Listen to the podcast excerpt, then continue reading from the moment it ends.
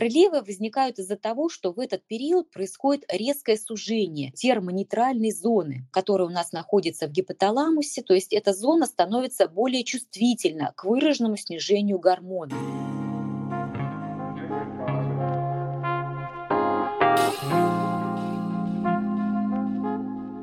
Добро пожаловать на подкаст «Начало». С вами его ведущая Юлия в поисках женского здоровья и душевного равновесия.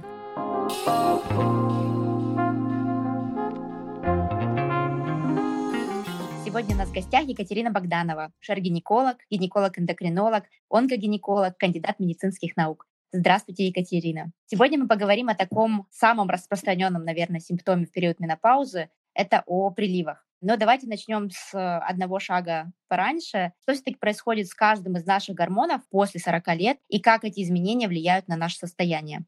Здравствуйте, приветствую всех слушателей. Меня зовут Богданова Екатерина. Ну, как меня правильно уже представили, да, я гинеколог, гинеколог-эндокринолог, кандидат медицинских наук и ассистент кафедры акушерства и гинекологии Северо-Западного государственного университета имени Мечникова. Что такое менопауза? Вообще менопауза – это последняя самостоятельная менструация в жизни женщины. И об этом явлении мы говорим уже ретроспективно, то есть оглядываясь назад, когда последняя менструация произошла 12 месяцев месяцев назад. До этого весь период снижения функции яичников называется периодом менопаузального перехода. Начинается приблизительно у женщин с 40-45 лет и заканчивается менопаузальный переход наступлением менопаузы. Менопауза – это вообще физиологический процесс и связан он с постепенным угасанием функции яичников. Большинство женщин в этот период, где-то 50-80% женщин, испытывают симптомы, которые складываются в понятие менопауза менопаузальный синдром. Менопаузальный синдром или климактерический синдром, его по-разному называют, но в принципе суть проблемы одна и та же. Это очень обширное понятие, которое включает в себя и вазомоторные симптомы, да, такие как приливы, и урогенитальные, и психоэмоциональные, и кардиометаболические. И все это является следствием дезадаптации организма к дефициту эстрогенов. Менопауза бывает у нас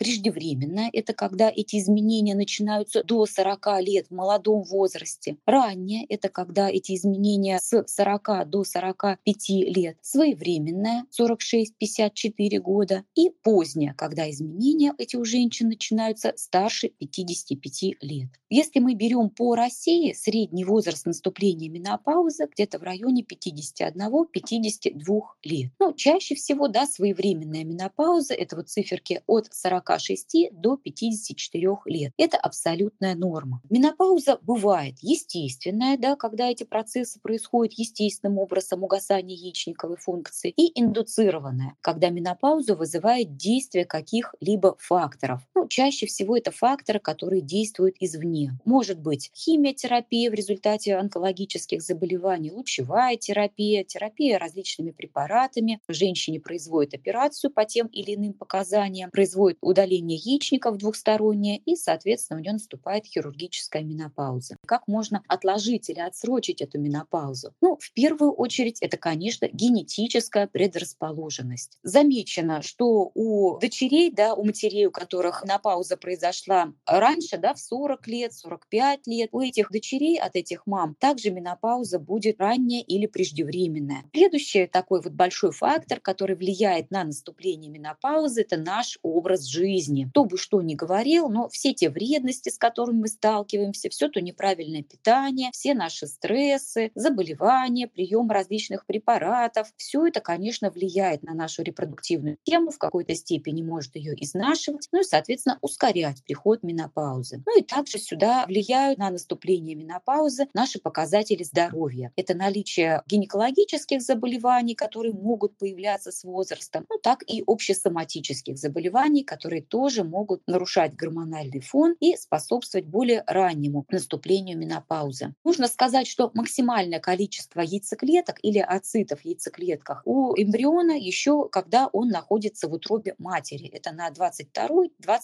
неделе гестации внутриутробного периода, когда эмбрион еще у мамы в животике. Дальше идет только постепенное снижение авриального резерва, которое идет целенаправленно, планомерно в течение всей жизни. Ускоряется этот процесс где-то после 35-37 лет и полное истощение запаса яйцеклеток авариального резерва в среднем где-то к 50 годам происходит. Почему говорю в среднем? Все эти цифры очень приблизительные, да, потому что вам, наверное, тоже известны случаи и поздних беременностей, когда женщина в 50 лет сама забеременела, сама родила, и вроде как бы без всяких проблем. Ну и также известны другие ситуации, когда там женщина в 30, допустим, у нее уже случился климакс, климактерический синдром, преждевременная менопауза и, соответственно, как э, в результате раннего истощения функции яичников. Крайности есть всегда, ну, средние цифры приблизительно вот такие вот. Какие же у нас симптомы менопаузы, да, как мы поймем, что вот скоро наступит климакс. Их принято делить по времени возникновения. Это ранние, средневременные и поздние. Сейчас первые две группы, это ранние и средневременные, объединяют в одну. Ну, это производится с целью того, что как бы это считается именно тот период, когда женщине может подобраться терапия, гормональная терапия, с целью коррекции этих симптомов. И именно в этот период подбор своевременного лечения будет максимально эффективный. Ну и поздняя группа симптомов, которые развиваются развиваются приблизительно спустя 8-10 лет, они уже возникают при стойком снижении функции яичников, при длительном дефиците эстрогенов и, соответственно, носят уже необратимый характер. К крайним симптомам у нас относится большая группа вазомоторных симптомов. Сюда относятся и приливы жара, озноба, повышенная потливость, головные боли, качки артериального давления, гипотония, либо наоборот повышенное артериальное давление, гипертензия, учащение сердцебиения. Также также к ранним симптомам относится наше психоэмоциональное состояние.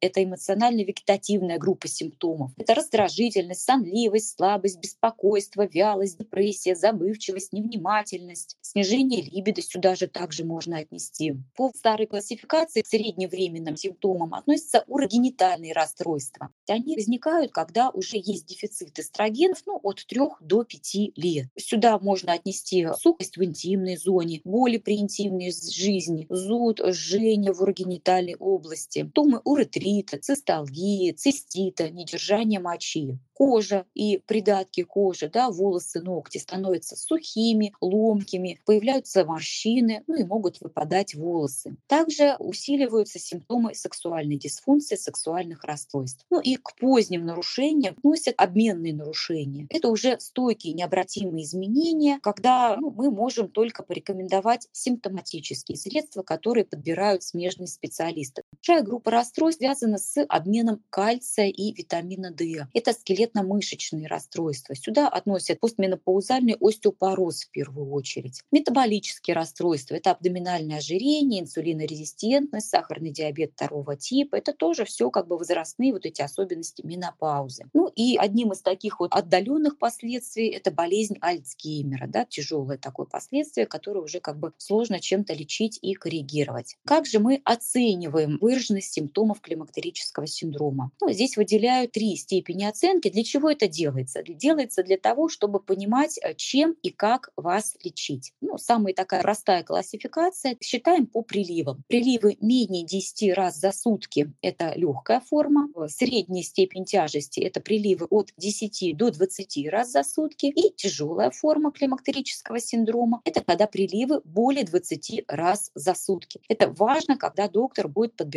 назначать лечение. Также существует много шкал и опросников для того, чтобы оценить симптомы менопаузальные. Ну, одним из таких тоже наиболее распространенных является шкала Грина для оценки симптомов климактерического синдрома. Здесь оценивается каждый параметр и ставятся баллы. Здесь оцениваем следующие показатели. Это сердцебиение, тахикардия, чувство напряжения, нервозность, нарушение сна, возбудимость, панические атаки, нарушение концентрации внимания, прессии, плаксивость, раздражительность, головокружение, головные боли, мышечные боли. Оцениваем, ставим циферки. Ну, обычно женщине выдается листик, опросник такой, где она сама может поставить галочки или баллы. И доктор уже потом подсчитывает результат. Ну, здесь также выделяют три подгруппы. Это от 1 до 11 14 – это слабая выраженность климактерического синдрома, от 12 до 19 – это средняя степень, и больше 20 – это тяжелые проявления климактерического синдрома. Это важно понимать доктору, да, важно для постановки диагноза, чтобы правильно сориентировать вас с терапией и возможными способами коррекции. Немножечко хотелось бы рассказать про гормональные изменения, которые происходят в менопаузе. Первым начинает снижаться прогестерон. Это основной гормон у нас второй фазы цикла. Он основной гормон беременности. Он у нас вырабатывается желтым телом. Это образование, которое получается в яичнике после того, как яйцеклетка его покинула, то есть произошла овуляция. На месте вот этой вот лопнувшей яйцеклетки, выхода фолликула, формируется гормональная структура, которая называется желтое тело. И основная ее функция – это как раз выработка прогестерона, основного гормона второй фазы цикла и основного гормона беременности. Понятно, что с возрастом количество овуляций снижается, количество овуляторных циклов, и поэтому, соответственно, если овуляция не происходит, прогестерон не вырабатывается в яичнике на том должном уровне, который обычно предусмотрен для двухфазного менструального цикла. Формируется так называемая недостаточность второй фазы цикла, ну и потом может развиваться стойкая анавуляция. Какие здесь риски существуют? Здесь существуют такие риски, как риск относительной гиперэстрогении. То есть эстрогенов в первую фазу цикла пока еще вырабатывается достаточно, и поскольку они не уравновешены второй фазой цикла, не уравновешены вторым важным гормоном прогестероном, начинают появляться симптомы гиперэстрогении. Эстрогены у нас отвечают за пролиферацию, рост клеток во всем организме, но особенно в троген-зависимых зонах. Поэтому очень часто в этом переходном периоде бывают гиперпластические процессы эндометрия, наращивается эндометрий в большом количестве, ну, вплоть до различных онкологических заболеваний, рака эндометрия. Часто очень растут миомы матки, часто бывают пролиферативные заболевания молочной железы, да, все это вот гормонозависимые структуры, которые как раз вот в первую очередь реагируют на относительную гиперстрогению. Вторым важным гормоном гормоном, да, я его поставила на второе место, потому что он обычно снижается во вторую очередь. Это, конечно, наши эстрогены. Эстрогены – это группа гормонов, эстрадиол, эстрон. Основным гормоном у женщины в репродуктивном возрасте является эстрадиол. Он самый активный, и в первую очередь, когда происходит снижение функции яичников, это приводит к тому, что организм хоть как-то пытается себя поддержать, и поэтому в первое время может как раз происходить быстрый скачок, быстрый рост жировой ткани. Жировая ткань также у нас является источником синтеза женских половых гормонов эстрогенов, и таким образом организм как-то хочет себя поддержать, помочь себе. Поэтому он начинает интенсивно наращивать жировую ткань, чтобы хоть как-то компенсировать это резкое падение эстрогена. Поэтому, конечно, очень многие женщины, ну я бы сказала, наверное, даже большинство, отмечают прибавку веса в этот переходный период.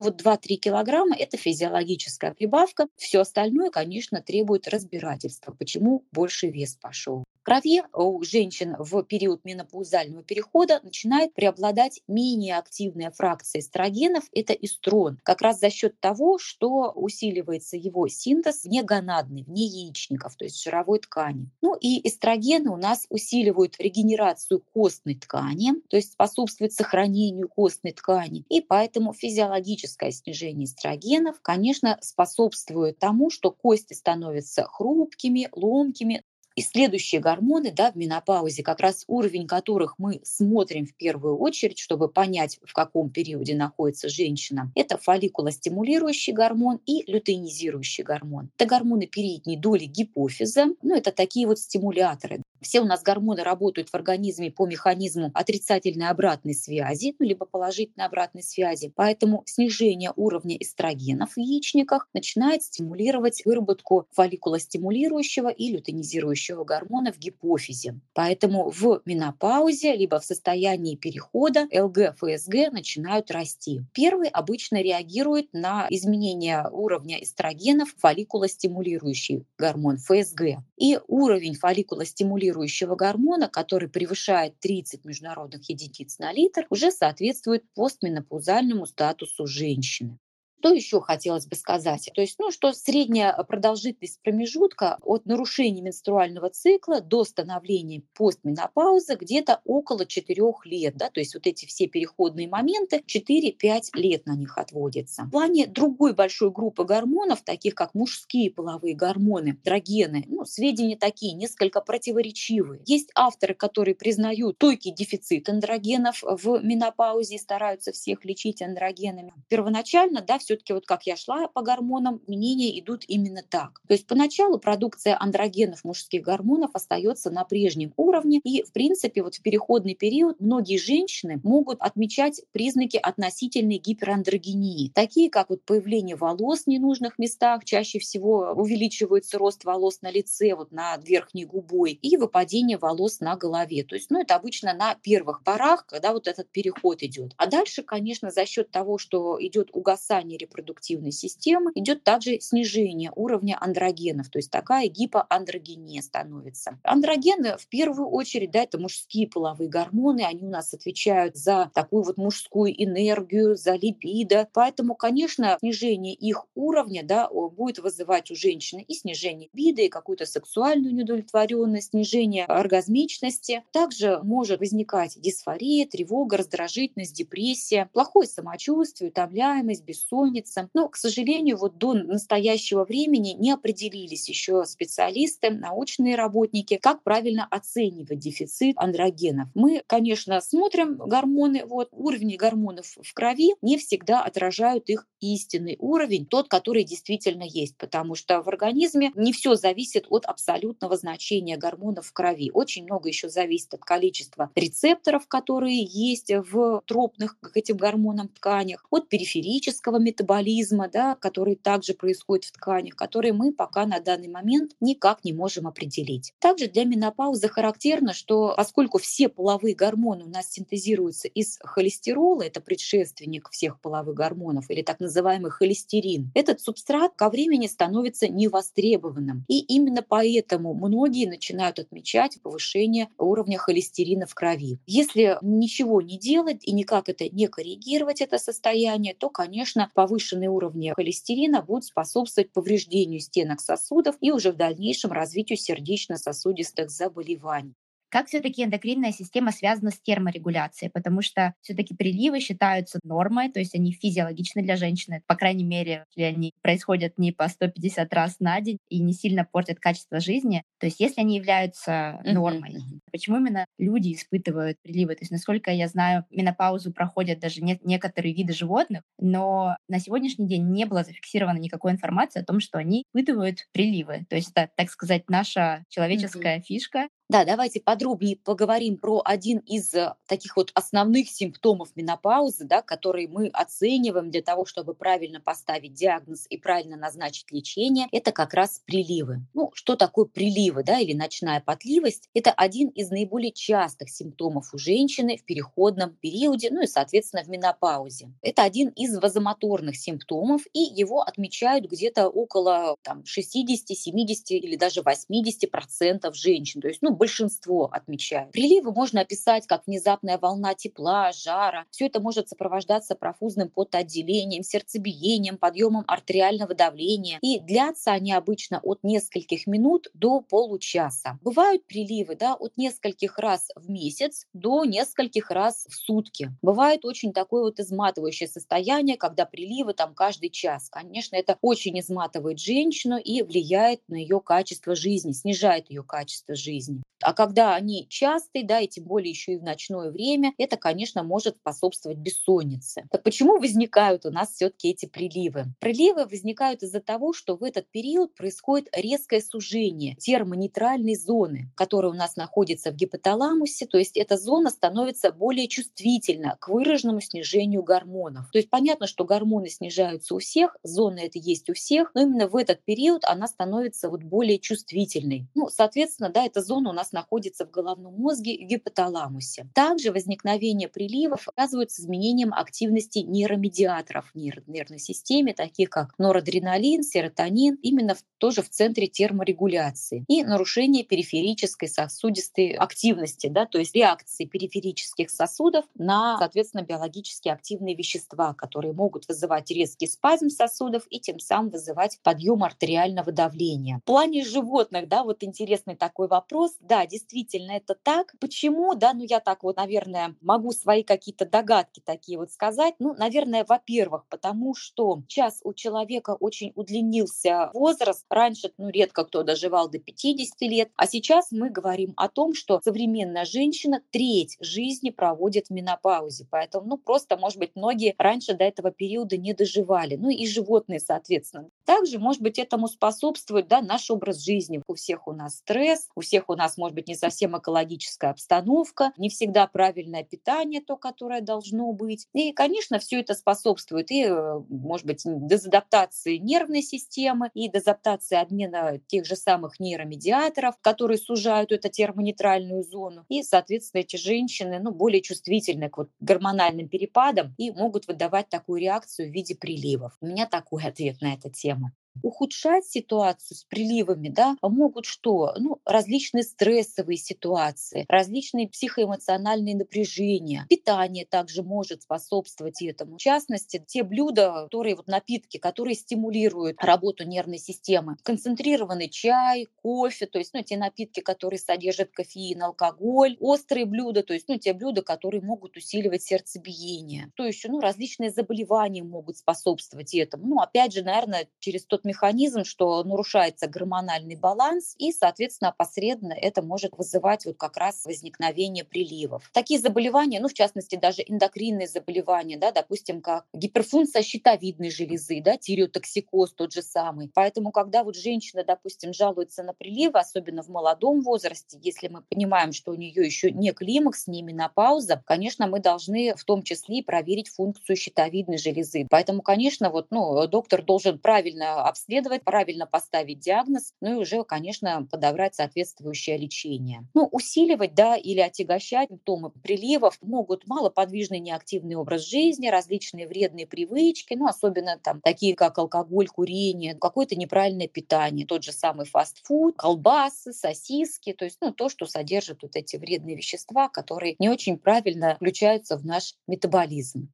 бороться с приливами. Некоторые врачи рекомендуют также, например, аминокислотой бета-аланином. Скажите, какое ваше отношение к этому и существуют ли вообще какие-то дополнительные способы, которые помогают облегчить приливы в период менопаузы, но которые работают даже не с гормональным фоном, а напрямую с терморегуляцией, как это делает бета-аланин? Вопрос хороший, но он, конечно, волнует большинство женщин, большинство девушек, да, вот в этом вот переходном возрасте, ну и в возрасте менопаузы, соответственно. Но что хочу сказать главное, это, в принципе, нам, гинекологам, вот, как говорится, на всех лекциях, на всех конгрессах об этом говорят, что приливы – это всего лишь верхушка айсберга, основная часть которого находится под водой. Поэтому, коррегируя только приливы, вы не работаете со всеми теми большими изменениями, глобальными изменениями, которые происходят в вашем организме и могут в дальнейшем ухудшать, нарушать его работу. Поэтому, конечно, бороться с приливами нужно, но нужно замечать ту основную часть айсберга, которая под водой, а не только работать с верхушкой. Поэтому, конечно, лечение да, и коррекция всех симптомов менопаузы должна быть комплексная, а не только как лечение приливов.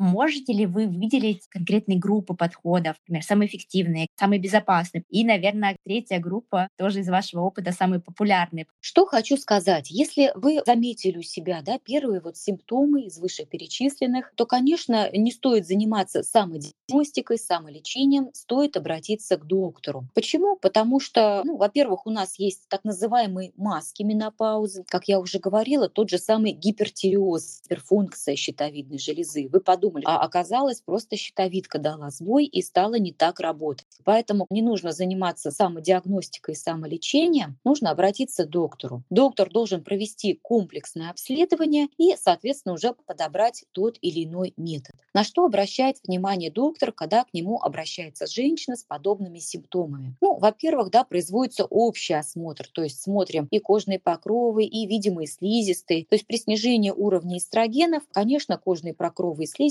будут сухими. Обращаем внимание на вес, рост окружной стали, да, потому что при снижении уровня эстрогенов, снижении уровня половых гормонов, вступает прибавка массы тела у многих, у большинства женщин. Также у многих нужно понимать, что есть физиологическая и не совсем физиологическая прибавка массы тела. Если прибавка массы тела не физиологическая, то есть больше там 2-3 килограмм, то, конечно, с этим моментом нужно разбираться. Почему? Потому что это тоже может быть одним симптомом из различных эндокринных заболеваний, ну, в частности, метаболический синдром, сахарный диабет, то есть доктор должен это исключить и это проверить. Обязательно измеряется артериальное давление, да, потому что, конечно, именно в этом возрасте могут быть скачки, могут быть перепады, и поскольку это важно для работы сердца, для работы сосудов, то, конечно, должна быть произведена вовремя коррекция артериального давления. Если стойкое повышение артериального давления, то, конечно, пациентка направляется к кардиологу для подбора препаратов, которые будут его снижать и контролировать. Также гинеколог обычно должен произвести гинекологический осмотр, ну, обратить внимание на слизистые, сухие, не сухие, спросить вас активно об этом. Также должен поинтересоваться качеством вашей интимной жизни. Если какие-то проблемы вот именно в плане плане интимной жизни, сухость, да, либо какая-то болезненность. Вы не стесняйтесь, пожалуйста, все это говорите доктору, потому что сейчас есть современные препараты, современные методы борьбы. Мучиться терпеть не надо. Жизнь должна приносить радость в любом возрасте, ну и тем более интимная близость подавно. То есть не должно быть больно, не должно быть каких-то дискомфортных моментов. Из анализов гинекологических, конечно, в первую очередь доктор должен проверить мазочек на онкоцитологию, на онкологические клеточки шейки матки. Сейчас таким вот вот одним включенным в дополнительный список это обследование на вирус папилломы человека, ВПЧ-тест. Почему? Потому что считается, что наличие этого вируса повышает онкологические риски в плане рака шейки матки и рака вульвы. То есть там более динамическое наблюдение должно быть за этой зоной, если положительный ВПЧ-тест на вирус папилломы человека. Также обычно перед подбором средств лечения доктор делает ультразвуковое исследование органов малого таза. Ну, обычно оно делается трансвагинальным. Это делается для того, чтобы датчик максимально был приближен к тем органам, которые мы смотрим. Соответственно, измерения были самые точные. Конечно, перед тем, как что-то порекомендовать, должно быть обязательное обследование молочной железы. Если мы говорим о женщинах 40+,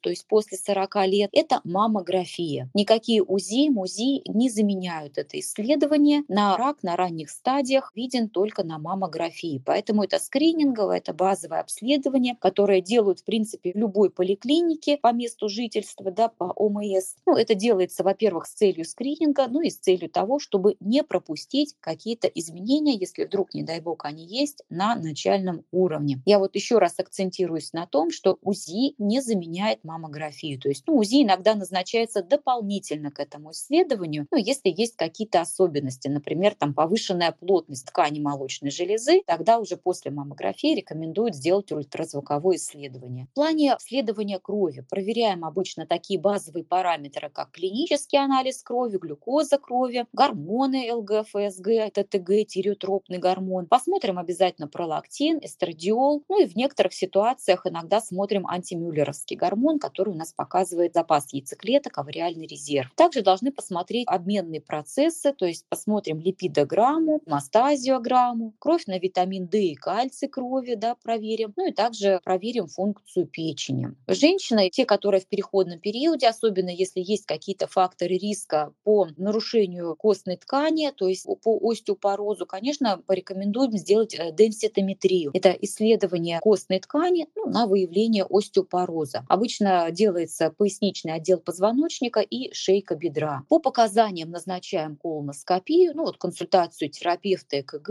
иногда консультацию кардиолога, ну иногда консультацию различных других смежных специалистов, но это уже по показаниям. Мы плавно подобрались с вами к лечению данных расстройств, поэтому сейчас я немножечко поподробнее остановлюсь на этом. Основными целями нашей терапии является что? Это первое, да, купирование вот этих вот ранних вазомоторных симптомов, ну, в частности, приливов. То есть мы боремся с этим, потому что, конечно, приливы могут нарушать качество жизни женщины, особенно когда они частые, когда они изматывающие, то есть ну, нарушается работоспособность, и женщина перестает жить своей нормальной, естественной жизнью. Ну и большая цель нашего лечения, да, еще профилактика тех метаболических изменений, которые могут развиться в дальнейшем. Таких осложнений, как атеросклероз, остеопороз и сердечно-сосудистые заболевания. Да, то есть цель нашего лечения должна быть как вот здесь и сейчас, да, то есть помочь женщине облегчить ее состояние. Также мы должны смотреть вперед, то есть должны профилактировать те изменения, которые известны уже и которые, в принципе, являются естественным ходом развития событий и, соответственно, развиваются в постменопаузе. Большая группа средств, да, могу выделить, это не медикаментозные средства и медикаментозные. Конечно, да, когда женщина обращается к доктору, ну, все мы по нашей жизни бешеные знаем, то есть основное такое требование доктору дать замечательную таблеточку, желательно не гормональную таблеточку, чтобы ее можно было съесть, и все прошло. К сожалению, да, такого не бывает. Здесь в первую очередь должна быть ваша большая работа над собой, над своим состоянием. Поэтому, конечно, на первом месте всегда не медикаментозные средства. Сюда относятся что? Конечно, рациональное питание, физическая активность, психотерапевтические методики, физиотерапевтические методики, методы рефлексотерапии. Но самое основное и главное – это то, что зависит от вас. Это вот такое модное как бы слово «модификация образа жизни». Если у вас были какие-то вредные привычки, конечно, вы должны от них отказаться, нормализовать свой сон, наладить свой сон.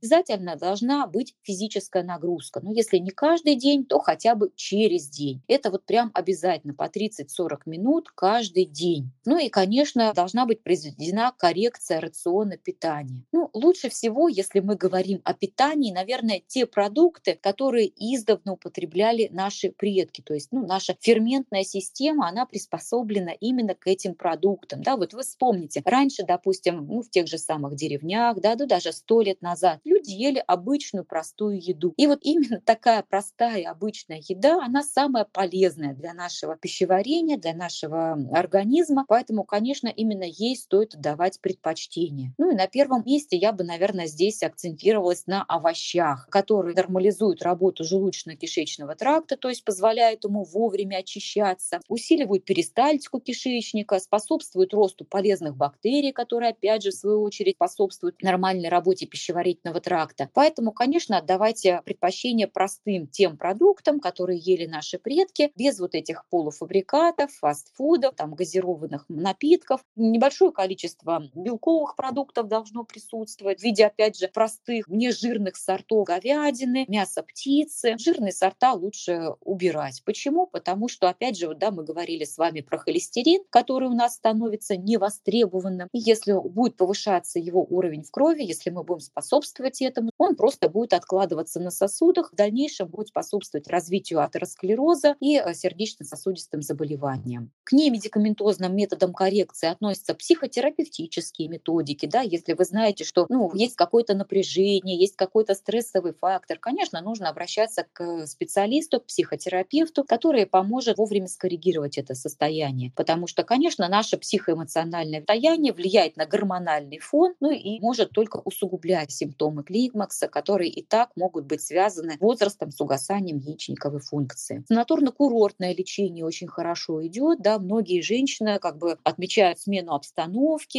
релаксацию, многие отмечают в этот период улучшение симптомов, да, снижение симптомов климакса, те же самые приливы могут уходить. Поэтому, конечно, стоит обратить на это внимание, конечно, стоит посещать, если есть возможность, различные санатории, отдыхать от нашей вот этой вот рутины, от нашего бешеного ритма, быть наедине с природой, гармонии какой-то приходить. Ну и, конечно, в плане питания, да, вот как мы триггеры приливов, желательно избегать кофеин содержащих продуктов, то есть таких как кофе, концентрированный крепкий чай, ну и избегать прямых источников тепла. Если мы говорим про медикаментозные средства, то, конечно, здесь э, в первую очередь рассматриваются как гормональные, так и негормональные препараты. Гормональные препараты или менопаузальная гормональная терапия терапия вообще относится к первой линии терапии климактерических расстройств. Почему? Да, потому что она позволяет работать не только с теми симптомами, которые есть в данный момент времени, теми приливами, но и она позволяет профилактировать те отдаленные последствия, которые могут быть у женщины. Конечно, сейчас появилось очень много препаратов, они более продвинутые, более такие вот как бы адаптированные к женскому организму. Поэтому э, и много исследований, конечно, появилось на этот счет, которые нам говорят о том, что, конечно, безопасны эти препараты, их можно назначать. Ну, естественно, перед тем, как их назначить, доктор должен проверить наличие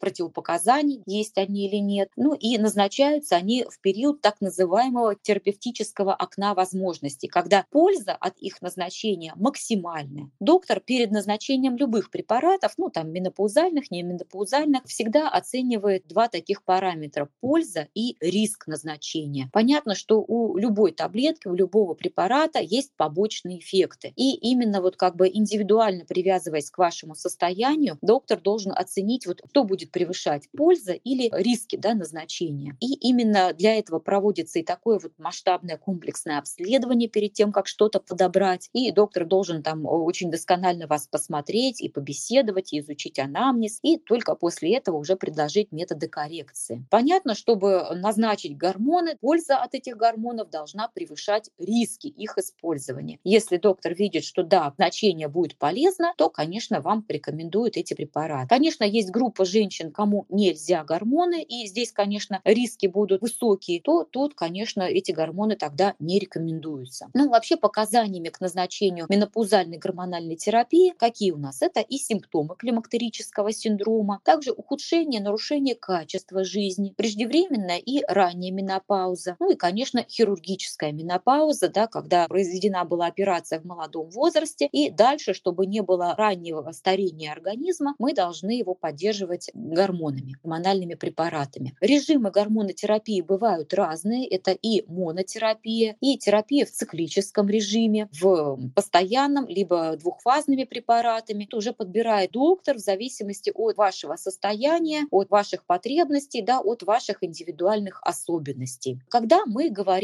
про фитопрепараты, да, то есть те препараты, которые не содержат гормоны. Ну, когда женщина категорически отказывается от гормональных препаратов. К сожалению, в нашем обществе такое сейчас еще до сих пор сидит, что гормоны это вредно, от гормонов там растут усы, выпадают волосы, растет, не знаю, хвост, отваливается левая пятка. Ну, я так шуточно, конечно, говорю. Но страхи еще, как говорится, сидят. Страхи также сидят у большинства докторов. Ну, наверное, не гинекологического профиля. Гинекологи все-таки как бы больше работают с этой проблемой, изучают ее. И, соответственно, ну, больше знаний, меньше страхов. Поэтому, конечно, гормонов бояться не надо, их назначать нужно, ну, естественно, как бы только после комплексного обследования. Мы сейчас говорим про фитопрепараты, да, если женщина категорически отказывается, не хочет гормоны, то, конечно, мы ей порекомендуем фитопрепараты. Ну, когда есть какие-то противопоказания к назначению гормонов, а симптомы есть, коррегировать их надо, поэтому, конечно, здесь порекомендуем фитопрепарат. Фитопрепараты также можно при легком течении климакса. Ну, остальные симптомы женщина сама коррегирует негормональными способами, то есть такими, как образ жизни, физическая активность, э, там, правильное питание, физиотерапевтические методики. То есть ну, ей хватает того, что она принимает, и, в принципе, как бы тогда можно не назначать гормональные препараты. Ну и также я обычно еще назначаю препараты тем женщинам, которые у меня вот пришли с выраженными симптомами, но в данный момент я им не могу назначить гормоны, потому что мы еще не обследовались, да, не проход на моменте обследования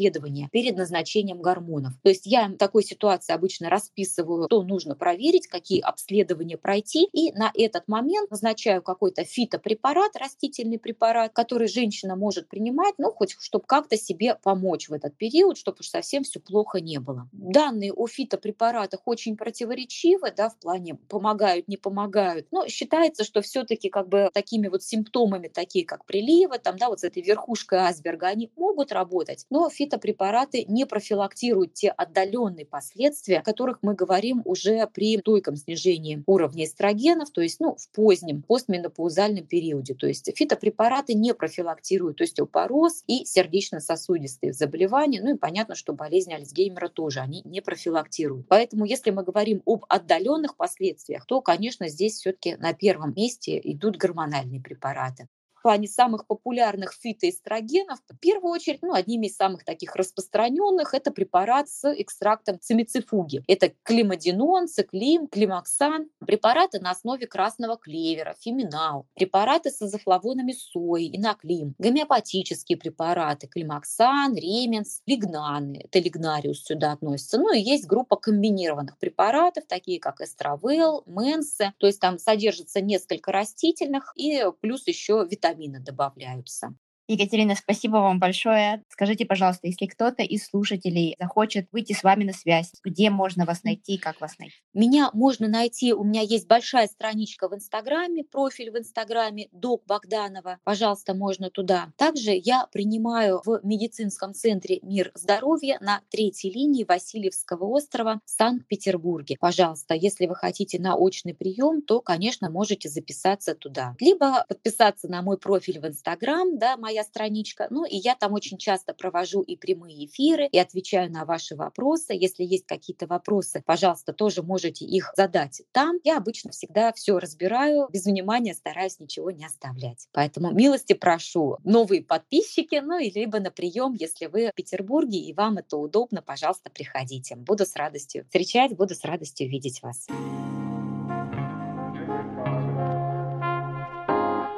Я буду очень рада обратной связи, вашим вопросам и пожеланиям в разделе отзывов. Если вам понравился наш подкаст и у вас есть родственницы или подруги, кому он может быть полезен, пожалуйста, поделитесь. На подкасте «Начало» мы обсуждаем различные подходы, истории и мнения относительно поддержания физического и психоэмоционального здоровья. Мы не даем конкретных рекомендаций, мы не знаем конкретно вашей истории, Поэтому перед тем, как внедрять услышанное в свою жизнь, изучите эту тему подробнее сами и при необходимости проконсультируйтесь со своим лечащим врачом. Будьте здоровы!